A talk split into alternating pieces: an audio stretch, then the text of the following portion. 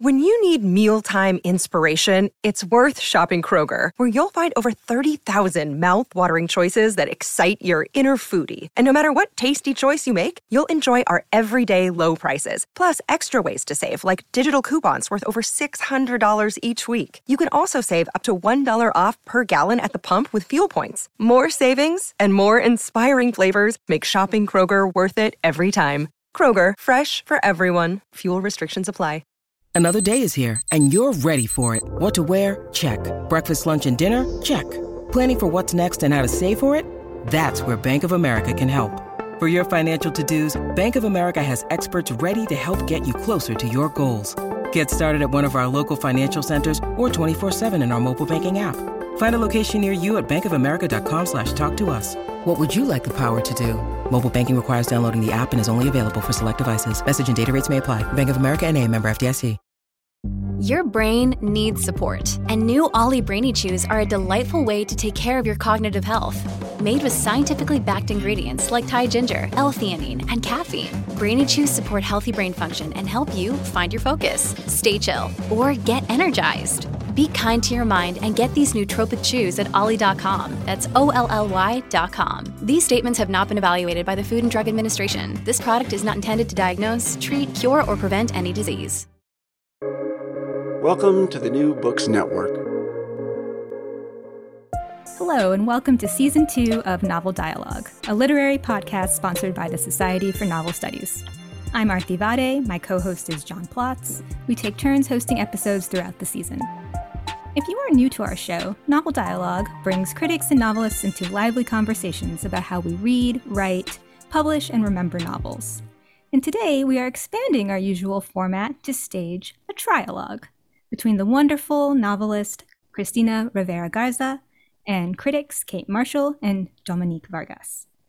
Professor Rivera Gar- Garza is, of course, much more than a novelist. She is a prolific writer of short stories, poetry, essays, and nonfiction. She is also a translator and founder of the first Spanish language doctoral creative writing program in the United States. She has been awarded more prizes than I can count, but suffice to say, she is a MacArthur genius, and her novels, most recently The Beautifully Eerie The Taiga Syndrome, have been translated into multiple world languages. So thank you so much for making time for us, Professor Rivera Garza. Thank you so much for the invitation. Oh, yes, we're very excited. Professor Kate Marshall joins us from Notre Dame, where she is an associate professor of English and the author of a fantastic book on American literature and media studies entitled Corridors. She's currently finishing up a second book about novels by non human narrators. And our third guest is Dominique Vargas, who is a postdoctoral fellow at Notre Dame and has just defended her dissertation on decolonial consciousness in multi ethnic women's literature. So, congrats, Dominique. Welcome. Welcome, Kate. Say hi to everyone. Hello. Hi. Thank you. It's great to be here. Thank you, Aarthi. Yes. And without further ado, I'm passing the mic to Dominique to get us started. Hi, thanks. Thank you so much, Professor Vergarza, for taking time to talk to us today. Um, I think we'll start with just sort of a basic question um, and ask you how did you know you, you wanted to be a writer? How did you start writing? Well, that's apparently a simple question, mm-hmm. right? uh, it's always very complicated, and um, and I tend to have a couple of answers for that. Uh, now that I look back, I think it all started because I, I was an avid reader as a, as a child uh, and reading, um, you know, all kinds of books, not necessarily novels or, or, not necessarily literature. I read some chronicles, I read some history of medicine, some uh, accounts by botanists. Uh, so just getting close to the written word allowed me to dream to imagine different worlds. And I believe that's pretty much the seed that uh, started it all. And did you do that from a very young age? Uh, well, I um, you know, we used to travel a lot too. We used to take a lot of uh, long road trips when I was a child. I'm talking about you know, being uh, seven, eight, nine, 10, 12, you know, sort of uh, pre-teenage, I suppose. Um, and in in addition to to reading, I think these long road trips um, allowed me to to just get used to to imagine uh, alternative worlds, um, alternative um, ways of being in this world. So I think both both came more or less at the same time. Um, not extremely young, but somehow getting there to the age, you know, to the teenage years when you are questioning everything, uh, interrogating everything around you.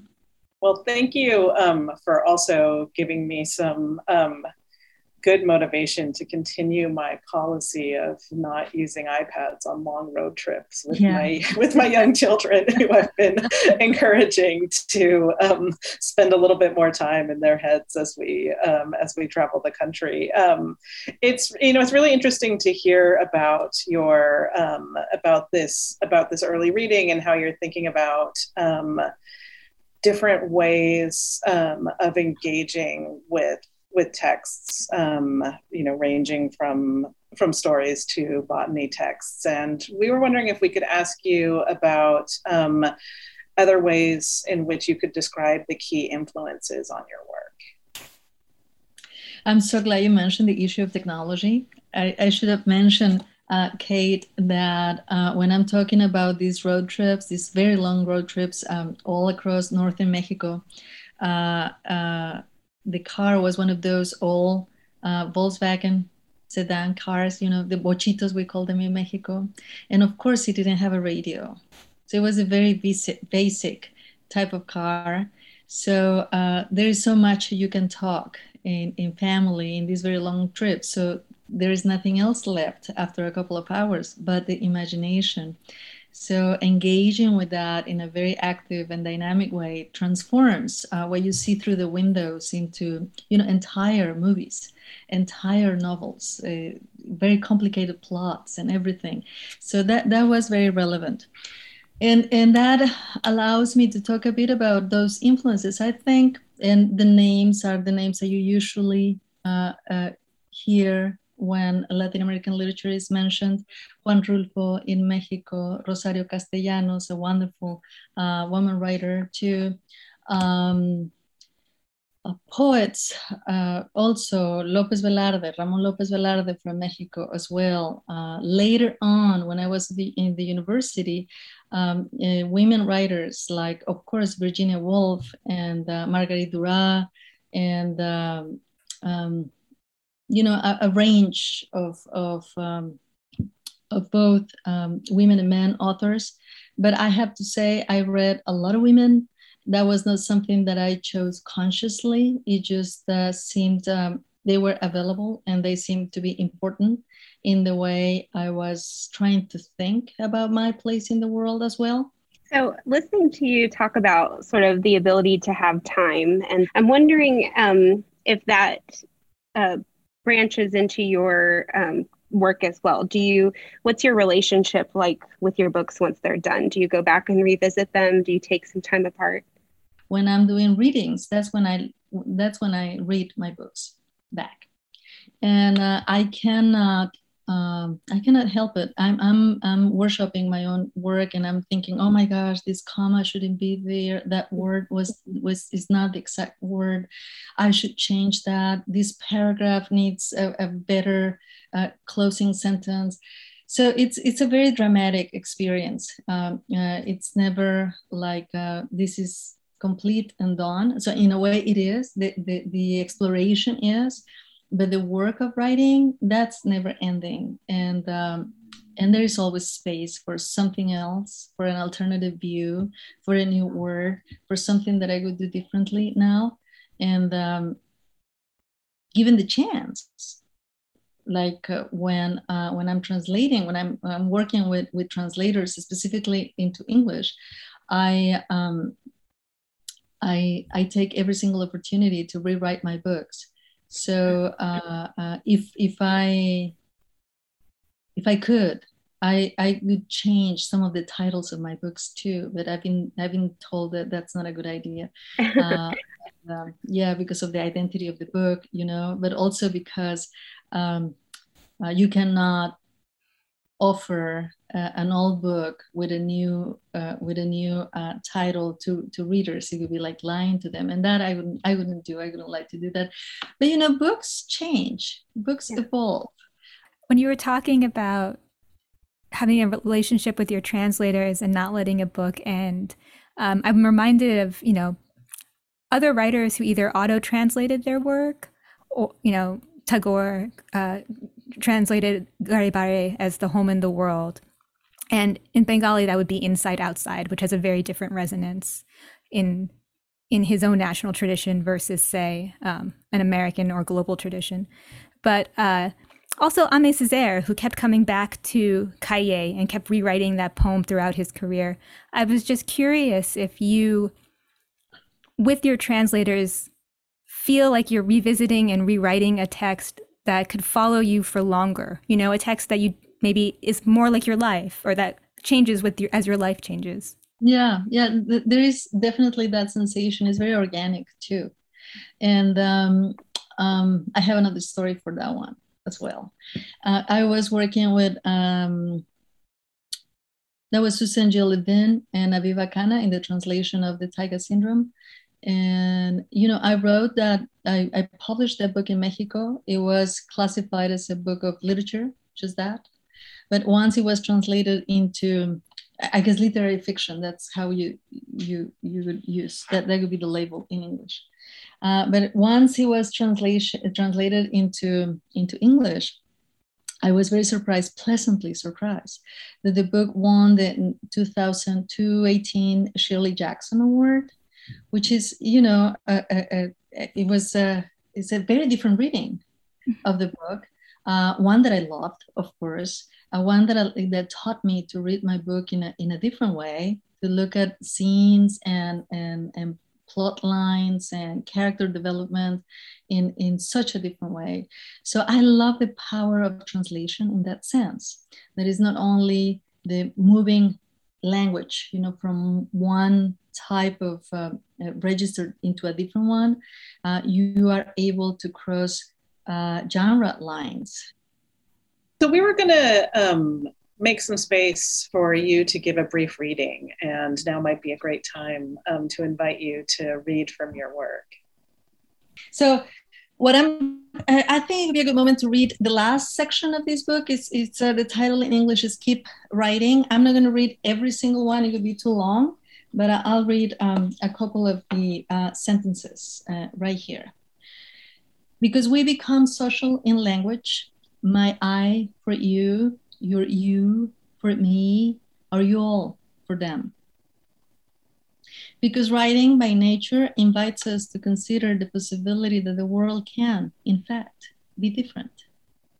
Because the secret mechanism of writing is imagination because imagination is another word for criticism, and this the other word for subversion. Because those who write will never adapt. Because memory. Because writing teaches us that nothing is natural. Things are closer than they appear. Writing also tells us that because it is through that rectangular artifact we call a book that we communicate with our dead, and all of the dead are our dead. Because a sentence produces memories that will be inhabited by the names of Marco and Jose Luis Piña Davila, Ciudad Juarez, Chihuahua, January 30th, 2010. Because belonging is something I do through you sentence. Because at the end of each line, there is an abyss worth tumbling into, or launching yourself into, or disappearing into. Because look how the verb to burst bursts out of itself. Because, too, it is what we would write in the case that we were to write because a line is an imprecation or a prayer. Because terror stops there where the word terror stops inscribed.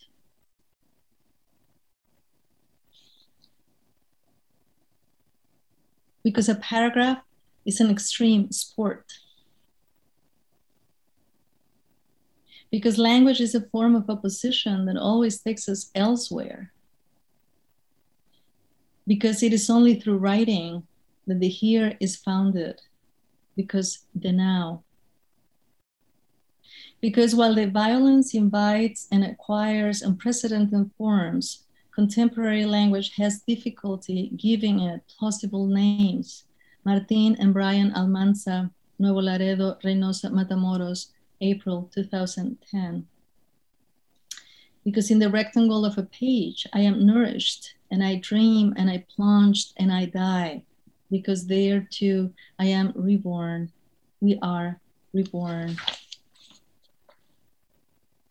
Because yes, is a small and sacred and savage word all at the same time. Because I do not forget, because we will not forget.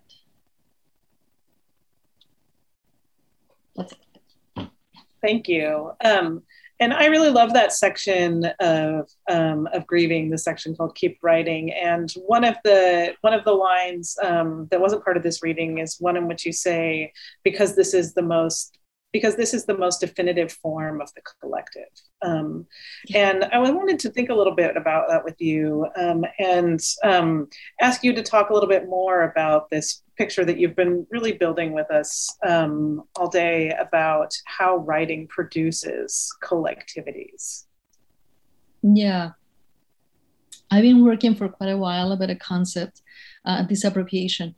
Uh, I um, I published the book uh, recently translated into English, by the way, by Robin Myers, called uh, The Restless Dead, uh, Necrowriting and Disappropriation.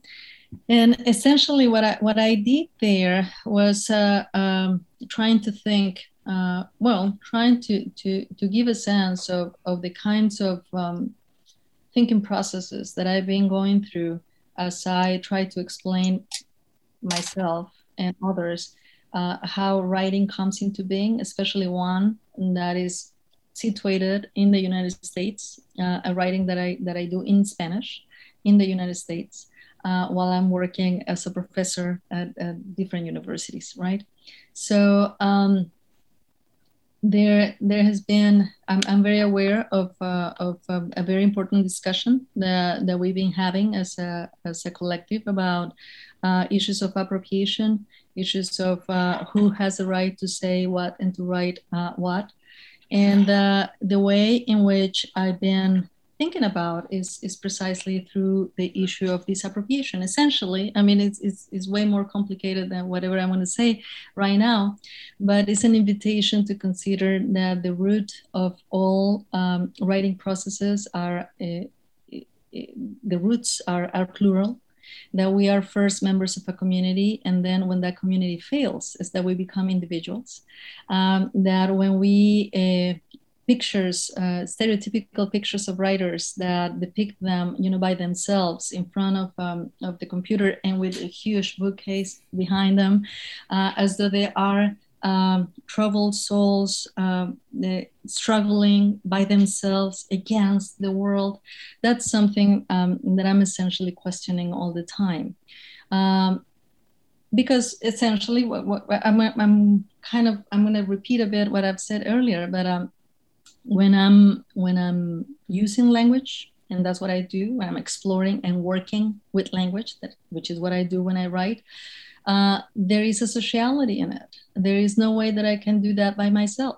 Uh, that's the reason I've said uh, there is no solitude in writing. Um, I might appear to be by myself in front of the computer, but if I'm working with language, I'm working with entire histories. I'm working with my community or, or, or what I consider to be my community, but I'm working with, with a range of communities too. Uh, that that is the to me the, the the great capacity the power of, of writing and responsibility too so um, because the language i'm using is not of is not of my own making because it brings with them all these embedded histories and stories and because um, what I do is part of an ongoing uh, larger dialogue that involves um, many other practitioners. Uh, that's basically why I'm, I'm saying this that appears to be a solitary profession, it's not at all, ever, right? And, uh, and then as a consequence, as a result of that, I think that writing has this enormous capacity uh, for community making. Um, in terms, as I said, of the telling of the stories, but also in terms of the way in which we interrogate uh, language in general and different communities with different uh, cultural mores, with different needs, with different dissensus uh, processes have uh, ways, uh, specific ways to approach language and what language is for, right? I've said recently on the occasion of the publication of El Invencible Verano de Liliana, my most recent book in Spanish, which is an exploration of the of the femicide um, uh, uh, of Liliana Rivera Garza, my, my youngest sister, I've said that it's taken me 30 years. Uh, this this uh, tragedy occurred in, on July 16, 1990. So 31 years after that, um, I was finally able to to write this story, and uh, I did that. I was able to do it because collectively now we have generated a language that allows me to tell this story without uh, resorting to the usual mores of the passionate, uh, passionate crimes or the usual way of telling the story from the patriarchal point of view, which usually uh, um, um, makes the victim responsible and exonerate, exonerates the, the, the perpetrator.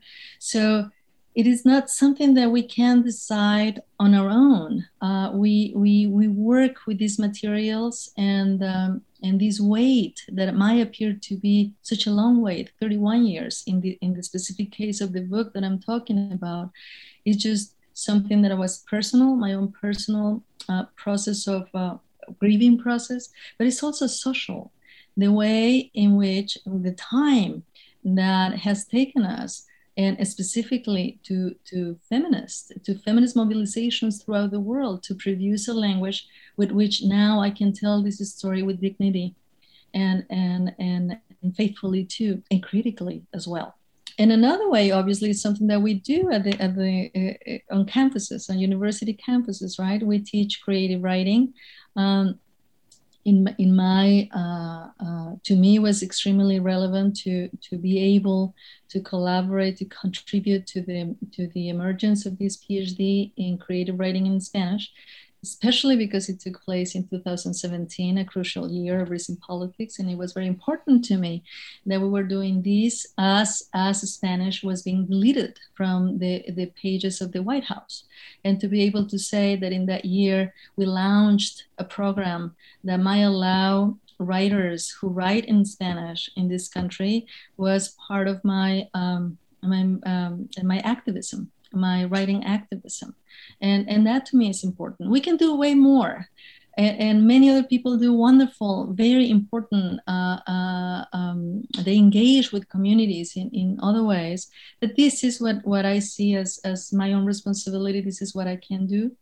We are, after all, uh, about 50, 60 million Spanish speakers in this country.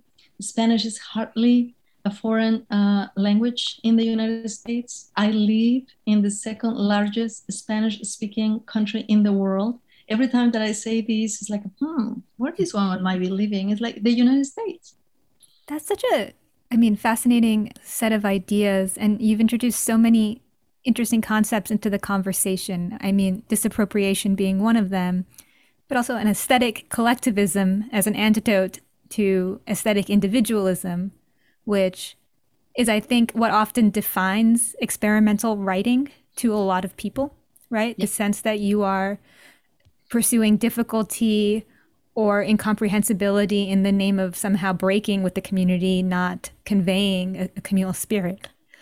Um, I was going to go back one step and ask you about that doctoral program, um, creative writing in Spanish, and to think about that in terms of a topic that has come up several times on our podcast, which is decolonizing the university and how one does it. right? Yeah. Those are two wonderful, wonderful questions. And I think they go together. Let me just um, very briefly elaborate on the first one. Um, it, it, has to do with, with issues of experimentation. I uh, I've said this also in regards to my most recent book, but I think it applies to earlier works as well.